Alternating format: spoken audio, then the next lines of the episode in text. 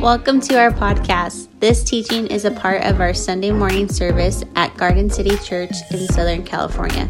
For more information about our church, visit gardencitychurch.co.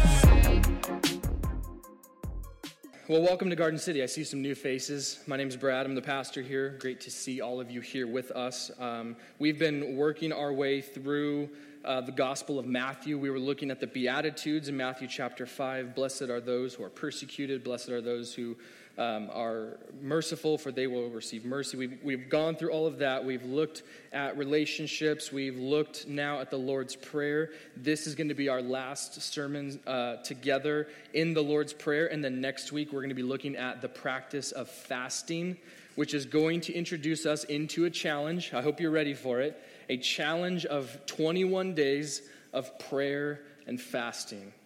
When God responds to fasting, He does something incredible that you couldn't even imagine. If you've never practiced the practice of fasting, uh, friends, if you're a part of Garden City, you are going to learn in the next 21 days when we start this next uh, sermon on Sunday, the, the following Sunday, that you are going to find very quickly how difficult it can be but how powerful God shows up in the midst of that. And so, as a church, we're going to give you ways to pray for those 21 days. Each day we'll have a different thing that you can pray. And then we'll even uh, do some like social media stuff, Instagram live prayers, and things like that from uh, myself and some of our leaders. We'll go through that whole thing because we really believe that as we gear up for the next season, we're in September. Can you believe that already? Like, I'm trying to figure out where the summer went, and it's just gone. There it is. And we're already planning for Christmas. Like, I don't even want to think about that right now, but apparently we need to, and so we're going to. And then after our fasting series that we're going to do for a few weeks, we're going to get into another series called Rediscover Church Why You Are Important to the Body of Christ. And so we're going to reaffirm that through what does it mean to be the church, not just what is the definition of the church, like what does it mean to be actively living as the church, not just on Sundays, but throughout the week. And so we're going to go into that after as well. And so I really believe that through this prayer and fasting that God's going to do something for us for you that maybe you've never seen before. Or maybe you've experienced fasting before and you remember what it was like and how difficult it was. And so you're like, I don't know if I can really commit to that again because that sounds really difficult. But then we're going to see what God is going to do corporately and also personally in our lives. Because we believe that through prayer and through fasting, God can do things that we can't see because of how distracted we are by so many other things. How many of us are distracted? I'm distracted this morning already because of all of these different things that have gone on this morning. It's like, God, why are these happening today? Like, of all days, on the topic of confession, I've already had to confess to my wife my sins this morning. I've already had to confess to my kids this morning. Like, I thought that the, the lessons I had earlier in the week about having to confess to my wife and to my kids was enough. Apparently, I needed to confess again this morning. Confession is something that, um, as, as Christians, as believers, we all understand like it's necessary, right? Like, okay, I need to ask for the forgiveness of my sins, I need to confess my sins. And those things are, are very difficult, also very necessary. And so sometimes we think, well, yeah, I can confess. I've done it before. Um, I came to Christ, I confessed my sins. I have salvation. I've been justified. I have all these great things, and my life is wonderful. And sometimes we don't always know that we need to confess sin. And so I've come to the realization that this is something we need to understand as becoming the real us. If we are truly who we say we are as followers of Jesus, as believers, as Christians, whatever term you want to use for you following Jesus, this is how you become the real you. Too often we find ourselves hiding behind the facade of Facebook, easily ranting on Twitter and Instagram, the influence of those things. People can often mask the misery of their lives by trying to live a good life, living up to a healthy moral standard, because appearing good is one way of dealing with the notion that something is wrong with us. And so, in light of that, would you turn into your Bibles to Matthew chapter 6, verses 9 through 13? And when you have it, would you please stand for the reading of God's word? We want to honor the Lord here this morning. After I've read the verses out loud to you, I will say, This is God's word. And then in response, you can say, Thanks be to God, and then you can have a seat. Matthew chapter 6, starting in verse 9. Jesus says, Pray then like this Our Father in heaven, hallowed be your name. Your kingdom come, your will be done on earth as it is in heaven. Give us this day our daily bread, and forgive us our debts, as we also have forgiven our debtors. And lead us not into temptation, but deliver us from evil. This is the word of God. Amen. You can have a seat. Lord, as we have looked at your prayer, as, you, as we've looked at these words that you have given to us, not that we would necessarily pray these exact words, although that is sufficient, but that we would have a mindset that is ready to pray these prayers, that we would be ready to submit to you as our Father, that we would be ready to hallow your name, to honor you and to respect you, that we would also ask for your will to be done and not our own, that we would also seek to ask you for daily bread, the sustenance by which we can live and breathe. And right now, Lord, we're asking that you would help us to learn what it means for the moment of confession to take place in our prayer life as well. We come to you now with this in Jesus' name. Amen.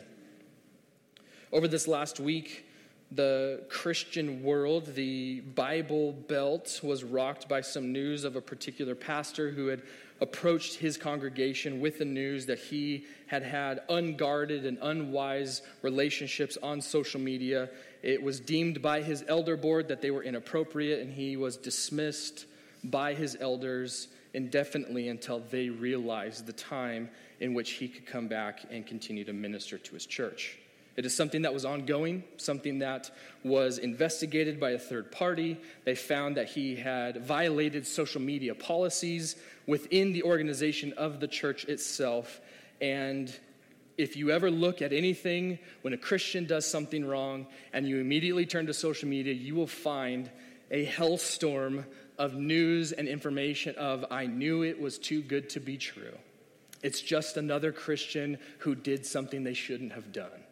And that conversation continues over and over and over again. And even just within the last two years, in this COVID pandemic thing that we've been experiencing, multiple high, I don't even like to use this word, but celebrity pastors have been. Uh, had to resign from their positions as pastors because the things that they had been doing for so long went unguarded and they went unchecked by the appropriate people in charge by what we would call in the church as accountability, if you've heard that phrase before. And when you find yourself on social media looking at ways to justify, like, see, this is why I don't go to church, or the reasons of why, well, this is actually a really good thing that the elders did inside the church to keep this from going further than it should have, we often find ourselves becoming stressed and worried and anxious. And even as a pastor, as I've talked to many other pastor friends around, it's always this idea of what is going to happen next. Or the question is, who's going to be next?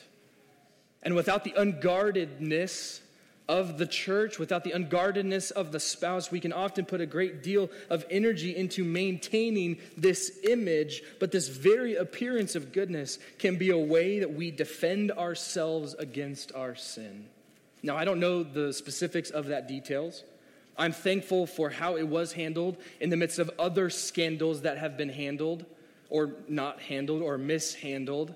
And so I'm thankful for the elders of this church who have done appropriately what they're supposed to biblically, which is why we also have something like that as well. With Gabriel and Victor as elders, with uh, Jeff and Jim and JT and Chris as deacons, we have this surrounding accountability that we desire. And what we also realize that we have to come to terms with, not just as a Garden City church, but as the capital C church, is this idea of confession confession is one of the hardest aspects of our prayer life. Now, it's easy to confess our sins when we are by ourselves, driving in our car, on our way to work, on our way to school, confessing from our minds because we know that we can pray silently before the Lord. He knows our, our hearts, our motives, and things like that. Very easy to confess like that. But often throughout the New Testament church, they call for public confession confession to one another. And so I wonder if the church has missed out on the power by which it has here in this kingdom to call other people into a different kingdom that cannot be destroyed or broken because so many people have built their own kingdoms up in the name of Jesus, only for them to be destroyed by the very powers that were built up by. And so I wonder if confession is the thing that is missing. But here's the thing when we can't see our sin, we have nothing to confess. When we can't see our sin, we have nothing to confess.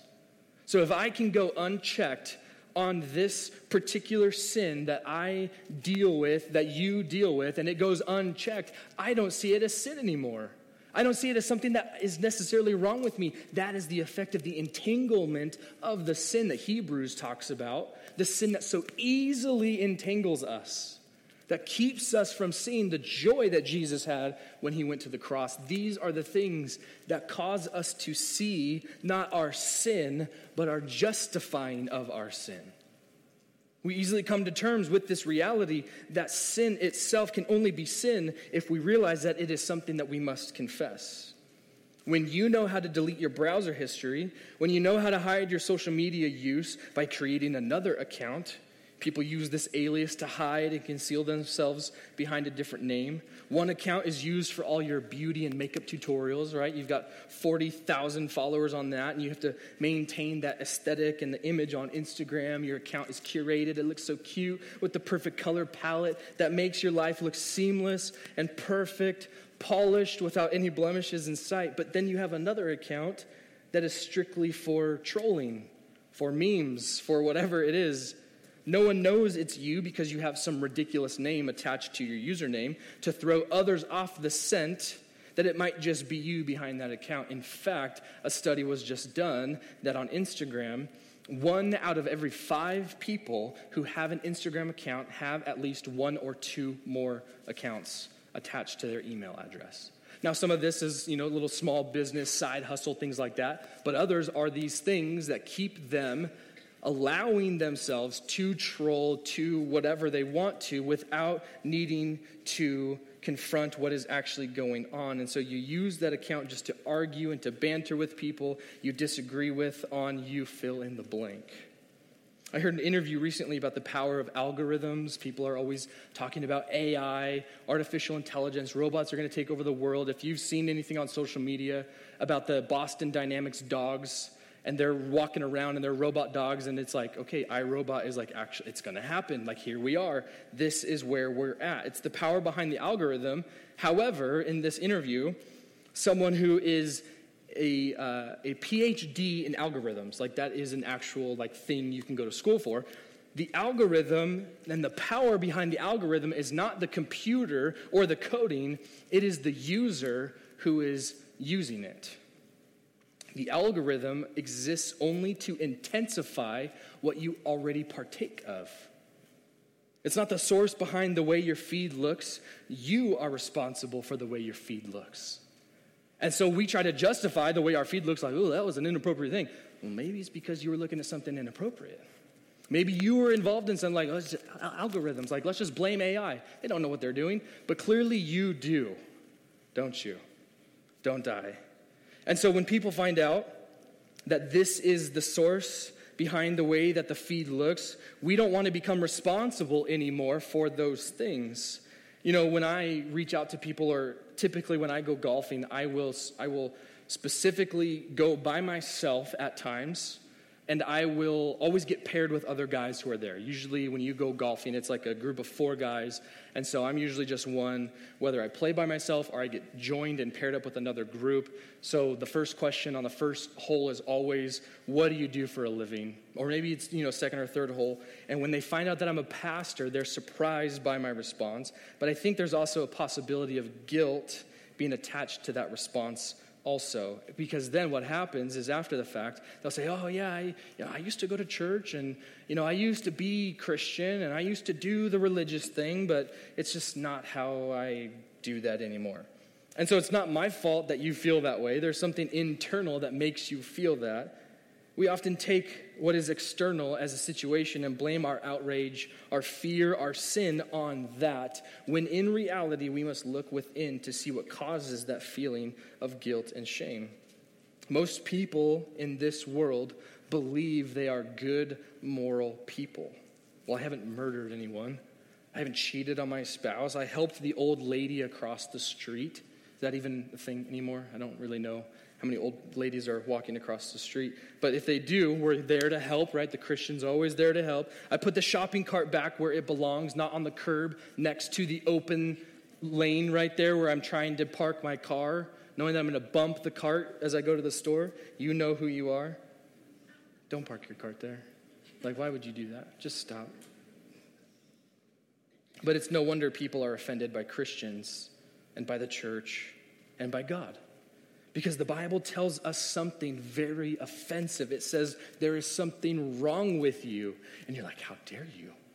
Why would you say that about me? I, there's nothing wrong with me. But when you start to line yourself up with some of these things, obviously no one likes to hear that, but it also breaks down the formula by why it tells you there's something wrong with you, but also how to get out of it as well. The truth, the truth is that we all sin, and when shame, guilt, or fear consume our minds, we tend to hide. We've somehow universally agreed to sort out our issues in private so that we can keep up appearances in public, which is a tragic misstep because hiding is an agonizing lie. So, what's the only alternative to hiding? Well, it's the refusal to hide, it's the terrifying insistence on exposing ourselves to God.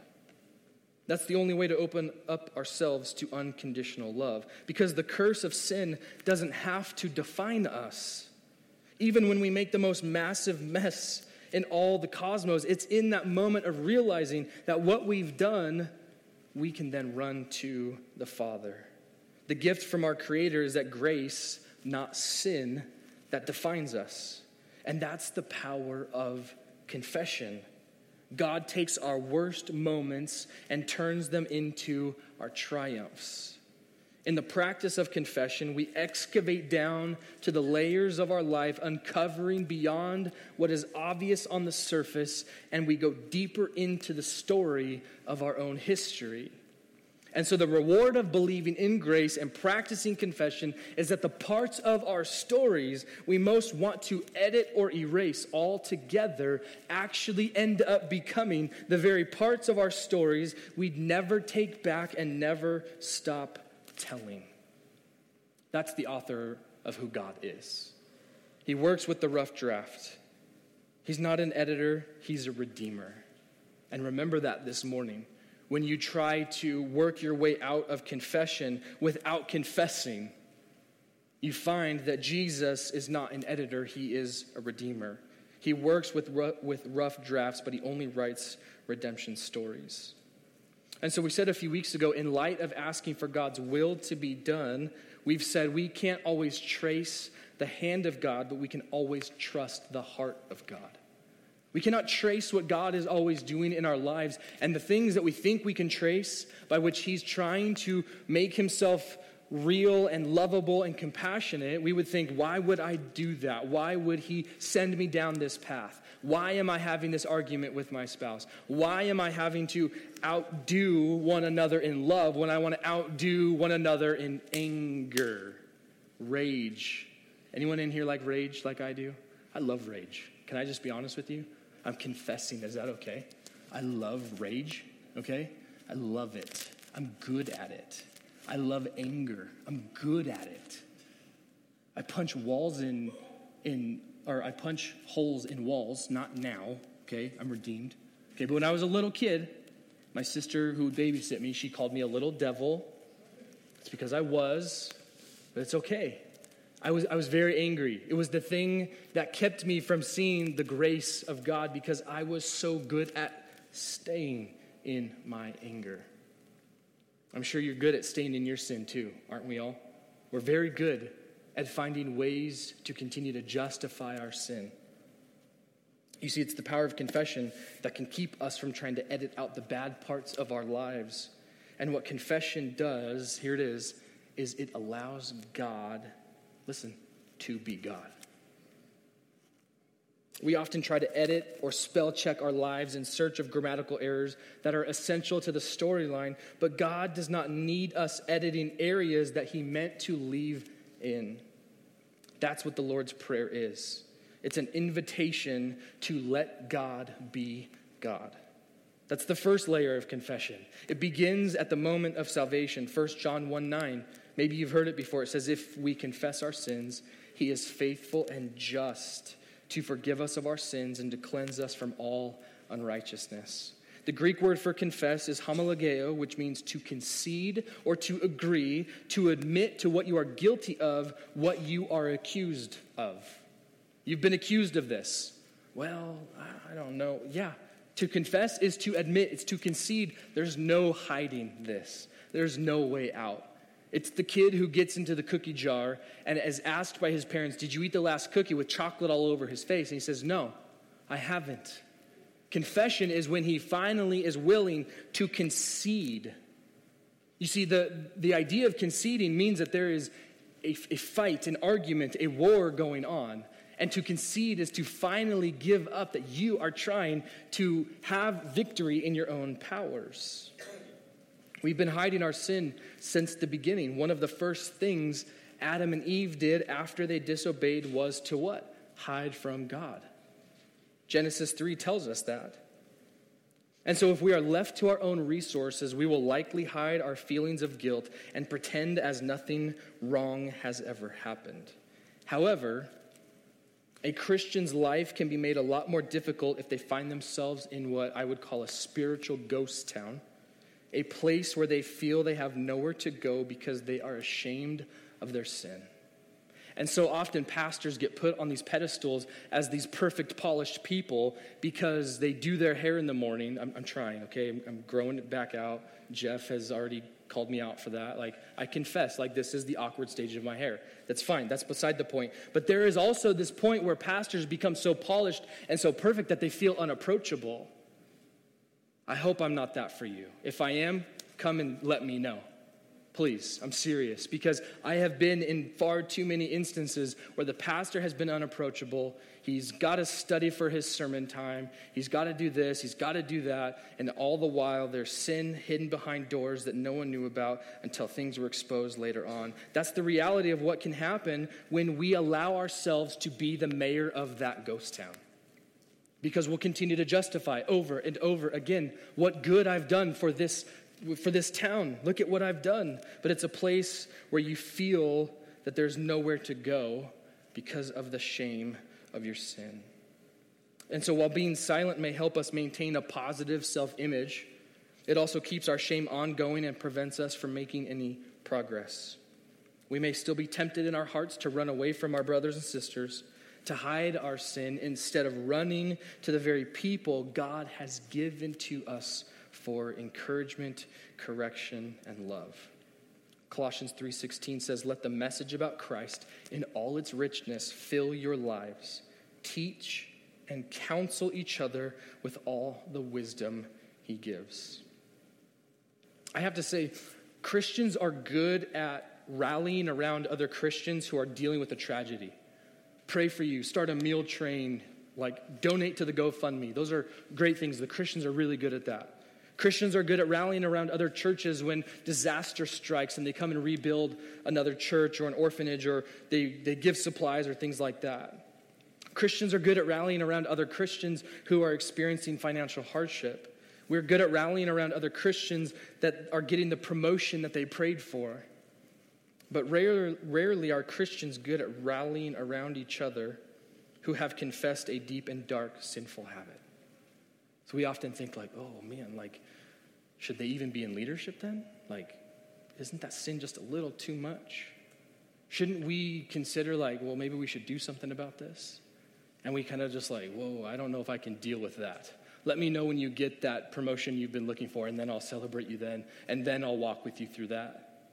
You see, one reason our hearts desire to run is because we want to hide our shame like Adam and Eve. And so often, what happens is when we're not easily able to rally around that person, it's because we find ourselves doing the same thing. We find ourselves not wanting to expose our sins because you know when one person raises their hand to ask a question, the rest of the class is ready to do it too. And you're like, oh, I, don't want, I don't want to raise my hand, right? No one wants to be the first kid to raise their hand in class. Now, if you're homeschooled, you don't know what that's like. I'm sorry, I can't explain that to you. But I was homeschooled, so I can, I can say that. And so as you try to raise your hand and you try to make yourself vulnerable and you're like, well, I don't know the answer to that. All the other hands, they're like, I don't know it either. Imagine if you were able to be the one to raise your hand, how many other hands might go up? Not out of shame and guilt because they're trying to keep it secret, but because they're trying to see ah, do I have people surrounding me who can encourage me and walk me through this as well? But see, here's the thing even if that person doesn't know your sin, God knows that sin. He knew Adam and Eve's sin. He wasn't surprised. Instead, he responded with what? Amazing mercy. He wasn't like, gosh, dang it, you sinner. Like, why would you, why would you do that? He responds with mercy. And what does he do? Genesis 3:21. The Lord God made clothing from animal skins for Adam and his wife. He responds with mercy. He clothes them to cover their shame and to foreshadow the cross of Christ. And today we experience that same mercy from our Father who is in heaven. Nothing is hidden from God. Hebrews 4:13. And so we can try to hide and pretend, but God knows every sinful thought and deed we can't hide from him. But even with that knowledge of our sin, Jesus bore the full wrath that we deserve, and now we are covered by the righteousness of Christ. We can freely share our sin with God and others because we've been forgiven of it. What we usually have when it's attached to guilt and shame is not knowing that we are forgiven by God, but that we are wondering, like, what are people going to think about me? You see, Christ has already forgiven you of that. Romans 8 1. Do you remember that verse? There is therefore now no condemnation for those who are in Christ. But there's always condemnation when I talk to a brother or I talk to this person about it. And so then from that experience, we stop exposing, confessing our sin. You know, we've been saying through the Lord's Prayer if we want to replicate the life of Jesus, we must adapt to the lifestyle of Jesus. And often, if you've been here long enough at Garden City, these three things have become our mantra we have these three things that continue to move us forward with our vision and our mission. It's these three things that will come up on the screen. It's to imitate God. That's what we desire. Because when we imitate God, we will then end up carrying on his ministry. The byproduct of being around whoever you're around is that you're going to become like them also. And so when we start to imitate God, it's carrying on his ministry that he gave to us during this time, even in the Lord's Prayer. And then from that, we become like him in the process. Confession is the relational aspect implemented by a relational God. You can see in the very beginning of Scripture, God meant for us to be relational, not just to Himself, but to each other. And it seems that we're losing our sense of belonging and experiencing growing feelings of loneliness and despair. And yet we learn that God's original plan for us was fellowship, walking through life together. That's why the Christian life is so difficult at times, because we're not called to just walk it alone, we're called to walk it together. But walking it together means that other people are going to see my sin and I'm going to see theirs, and I don't know if I have the capacity to do that, but if you are a believer, the Bible says, bear one another's burdens, and so what? Fulfill the law of Christ. And so there are a lot of us that go through life alone because we've never had this kind of fellowship. By avoiding the light and the company of other Christians, we put ourselves in harm's way. So if we miss it so much when it's not there, what's stopping us. Because you see, sometimes we prefer to live in the shadows because we take pleasure in our sin and we're not willing to give it up. And only are we willing to give it up when we first have finally been caught in it. Because there was no moment of confession.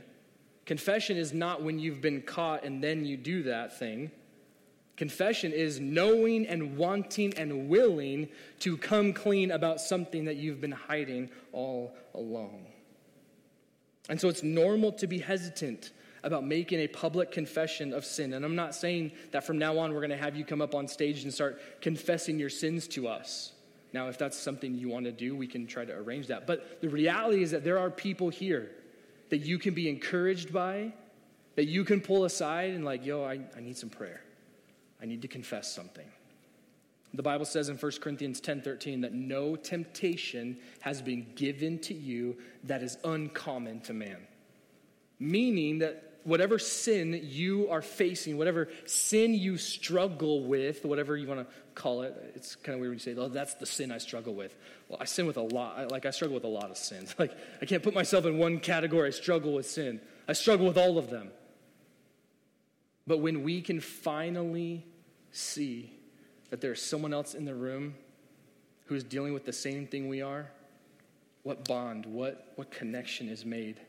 That Christ is there in the midst of it, hearing our confession, but also seeing that this accountability is leading us to a certain conviction that we cannot conjure up on our own.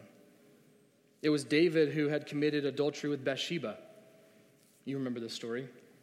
If you don't, you can go back and read it in the book of 1 Samuel. And in that moment, or 2 Samuel, one of the Samuels, just read both Samuels. And David and David and Bathsheba, they get together. David's supposed to be at war, and he's not. He's like, I'll just let them take care of it. He's not doing what he was called to do. He was sitting back. Idle time makes for idle time. I D L E. When we're lazy, it allows us to really start to serve our idols a lot better. And so David's chilling on his roof all alone, sees a woman bathing. He's like, Yo, hey, servants, go get her, bring her to me. Sleeps with her, gets her pregnant, murders her husband, does all this crazy, insane stuff, and doesn't even think about the sin attached to it. It wasn't until his friend Nathan came in and said, Hey, so I heard this story about this dude. He had some sheep, and he goes through this whole thing about the exact same way that David had gone through his sin with Bathsheba and asks David's counsel on the matter. And David says, He should be put to death. And Nathan says, You're that man. And it was in that moment that he didn't even realize his own sin. Because when we are idle, we find ourselves looking to our idols for verification and for status in this life, and that is why we need each other. More than ever, the church needs one another. I need you just as much as you need me. If not, I need you more than you need me. I'm telling you, this is the level of accountability that we're asking from you to this church. Have you noticed how good you are at justifying your behavior? If you've had little kids or if you currently have little kids, you can figure this out really quickly. I can easily conjure up in my mind this version of who I am that is confronted with my sin, but I can easily breeze right past it. When my children see me as angry, I justify it as then just listen and I wouldn't respond this way. How often do I tell them that? A lot. I respond to my kids in anger because of their sin. I'm not judgmental, I'm discerning. I have many good excuses, by the way. I might write a book on it. And it might be a bestseller, unfortunately. Because we're all good at making excuses for justifying the way we treat other people. Well, it's always their fault. It's always the other person's fault. It's always the other network's fault. It's never our fault. Let's never t- take blame for the situations that I've put myself in. 1 John 1 8 says, If we say we have no sin, we deceive ourselves and the truth is not in us. I know I'm going to have to keep fighting my sinful nature. To pretend otherwise is delusional. Another issue is that we all too often mislead those around us. It happens all too often, we don't even realize it. When you meet up with someone and they ask the question, How are you doing? We usually respond with something like, I'm good, I'm fine, everything's good. And four different people this morning asked me, How are you doing? I'm like, Yeah, you know, I'm good. And two of them are like, No, no, no. Like, how are you doing? It's like, Okay, you know, confession time. Told them what's going on. I'm like, Yeah, I'm dealing with a lot of things, but I don't want to deal with that right now. Let's talk about it later. We often respond even without thinking that way. I'm good. It's fine. But then you have a friend who had some vision or some dream last night, some premonition that came forward, and they follow up with another question How are you really doing? That's when you start to break down and cry and sit down and sing kumbaya and hold hands and that whole thing. You see, we need people like that. We need friends, people close to us in the church, your small group that you're going to sign up to join. Right? Right? Okay. And anyone? No one? Okay, cool. We have a lot of small groups coming up. A women's study at my house, a, a young adult women's group at Jess's house, a young adult men's, a men's study that meets here on Wednesdays, a young, fa- or uh, what, is, what are we calling it? Families with young kids. We're going to do that, my wife and I. If you are a family, you got young kids, we have young kids, let's throw them upstairs in our loft and let them play toys and go crazy. We don't need to watch them all night and we'll talk. And you can cry, I can cry, and it'll be great. Join a small group. You need friends like that. You and I need to surround ourselves with people who are willing to call us out when the Spirit presses it into our hearts to be a safe haven they are looking for. Confession helps other people see they aren't alone in the fight. And can I be honest with you this morning? I'm a sinner. I am in, needs of God, in need of God's grace. Again, ask my wife, ask my kids. They often see my sin. If you want a play by play of what my sin is like Monday through Saturday, ask them. They see it all the time. They're often the recipient of my sin. And saying I'm fine every time someone asks how I am can make those who are struggling with sin and wondering where they can go for support and accountability feel even more alone. Confession can be the most difficult aspect of prayer because it causes us to come to terms with who we really are. So, three things we should know about confession. Number one, it requires joy. Confession requires joy. You're like, wait, I thought I was supposed to cry during my confession. I thought I was supposed to be like very somber and like very down and depressed about my life. You see, that's where me and my Catholic friends disagree on things. My Catholic friends go to their father and to their priest and they confess their sins to their priest, and he apparently has the power to do that. I'm like, well, I'm just going to go to Christ because he's right here. Like, I can go to him. You should too. I really think you should. Love my Catholic friends, but they're wrong. You see, that's what we need is joy. When we choose to confess our sin to each other, we're saying, I know what God says about this, and I know that I've gone wrong against him in this area.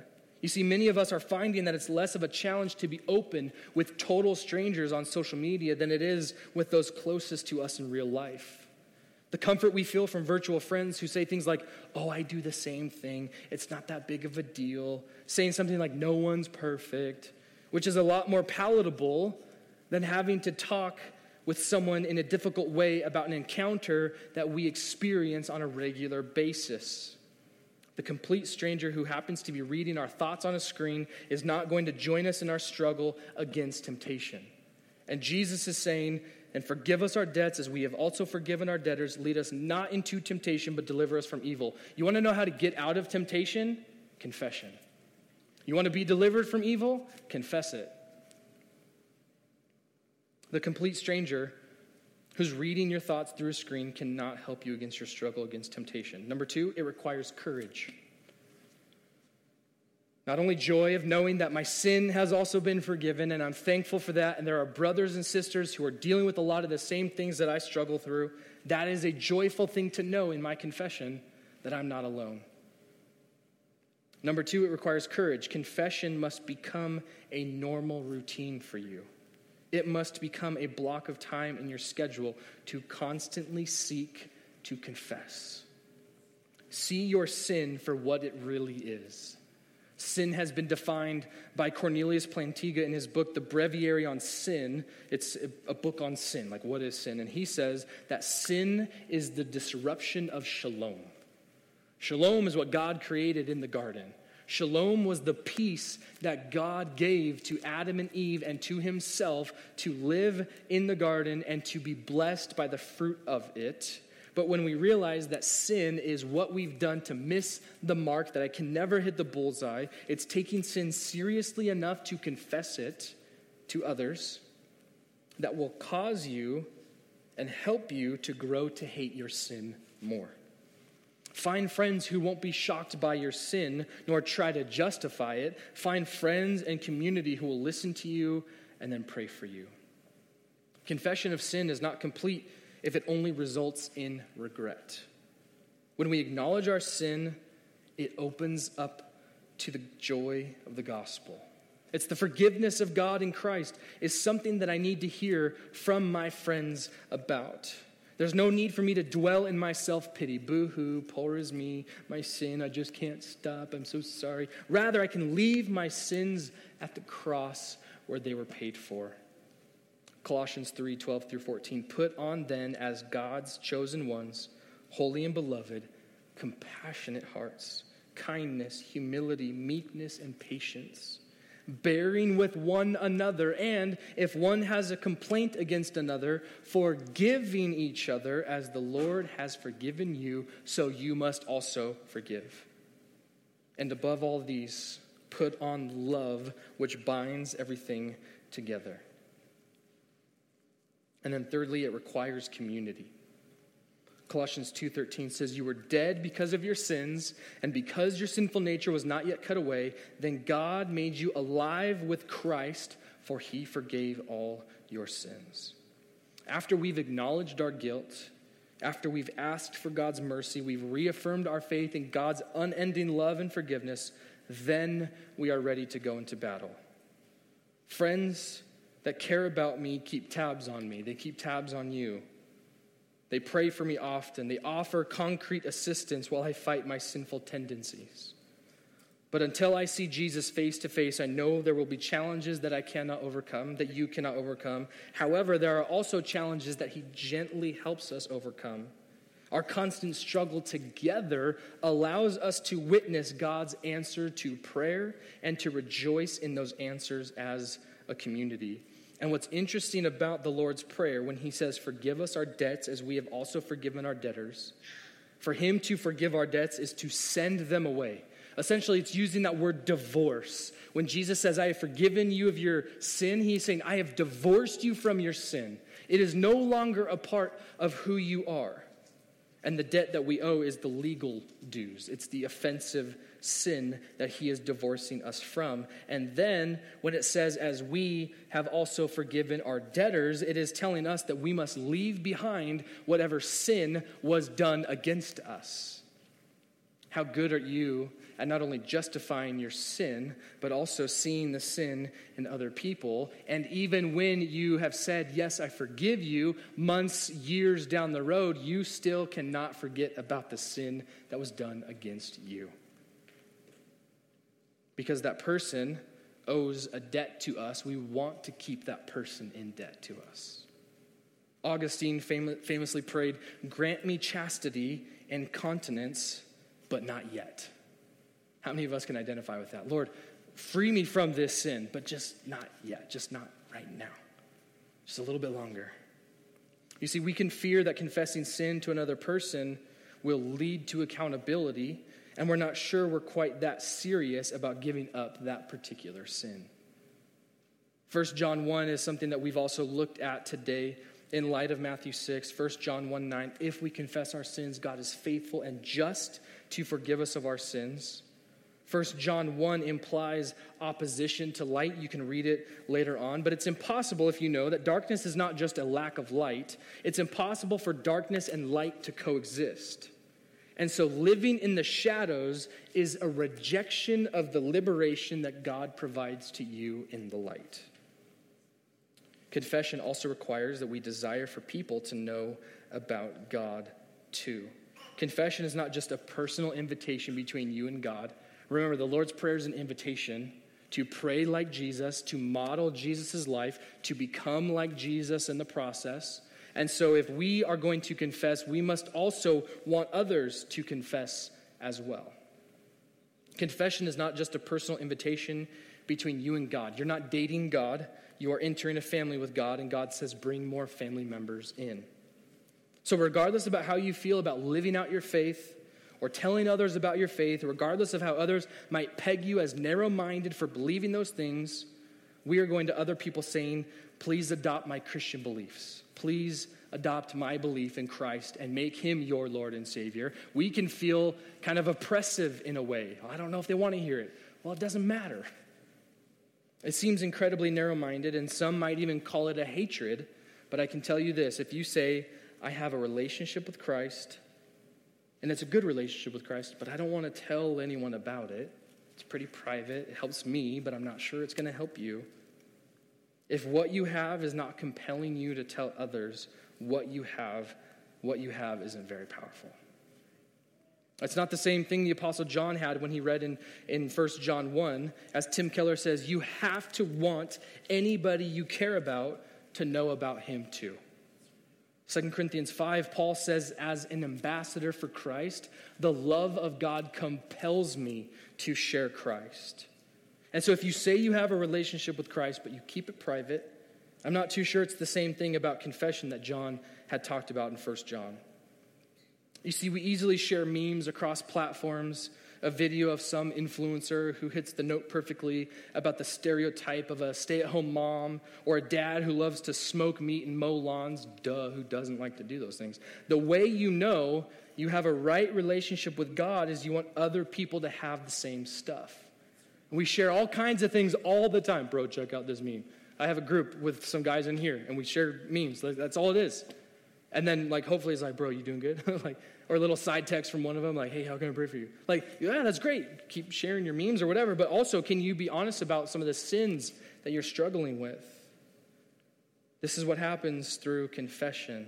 So, how can this be ours? How can confession be a daily rhythm in my life? You see, you will only have a generic relationship with God if you only keep Him private in your own life. No one knows about Christ. No one knows that you're a believer. No one knows that you practice following Jesus. And so you can have that generic relationship with God, but you won't have that personal aspect of it until we understand what 1 John 1 9 actually says. And I'll wrap up with this. There was a story about a French philosopher in the 18th century and near the end of his life, as an atheist, he was dying and he had spent his entire life debating against the faith, debating against Christianity. And some of his colleagues, while on his deathbed, had asked him, You're about to die. Aren't you worried that you were wrong about God this whole time? And the man on his deathbed responds, responds and says, No, I have always thought there is a God, but I'm not worried because God will forgive me. That's his job. And so some of that is true that God is forgiving. But if we read 1 John 1 9 again, it says that he is faithful and what? Just. That he is faithful and just to forgive us of our sins. And so he's essentially saying, I believe in a merciful God. He will overlook my sin. He believed in a loving God, but he didn't allow the love of God to transform him. It didn't change his mind. It didn't change his relationships. It didn't affect the way he lived. We often think that's what 1, 1 John 1 9 says. But when you go to the next few verses in 1 John 2, it says, my dear, my dear children, I am writing this to you so that you will not sin. But if anyone does sin, we have an advocate who pleads our case before the Father. He is Jesus Christ, the one who is truly righteous. He himself is the sacrifice that atones for our sins, and not only our sins, but the sins of all the world. And so essentially, we have to remember that justice overcomes mercy at some point. Imagine a few scenarios, if you will. A policeman who knows you, they know your car, they know your job, they know you're a Christian. You get pulled over by them, and they're like, oh, what do you, oh man, like, dude, I don't want to have to pull you over. Like, just what, what's going on? Like, why are you doing this? Why were you speeding? You know, like, this is the area I work. Like, what are you doing? Maybe you get a warning the first time. You were running late. He totally gets it. He lets you off. You're a good person, sort of thing. I'll let this one slide. So now you think, oh, shoot, I got an in with the cop. Like, now I can just act however I want. I can act a fool and still get away with it. But you've abused the system and now, because you continue to act and to practice the same thing that let you off the first time, you think that the tenth time you've done it, he's going to let you off again. And now he's like, dude, I can't, I can't keep letting you go. Like, I have to give you a ticket. You've taken for granted the grace that was extended to you. I have to give you a ticket. Or think of a spouse who continues to have adulterous commitments to other women and over and over again. And the first time was like, I, I forgive you. I love you. Let's work through this. Let's go get counseling. Let's go through this whole thing. But the husband or the wife, they keep committing adultery over and over and over and over again. At some point, justice is going to have to overcome mercy.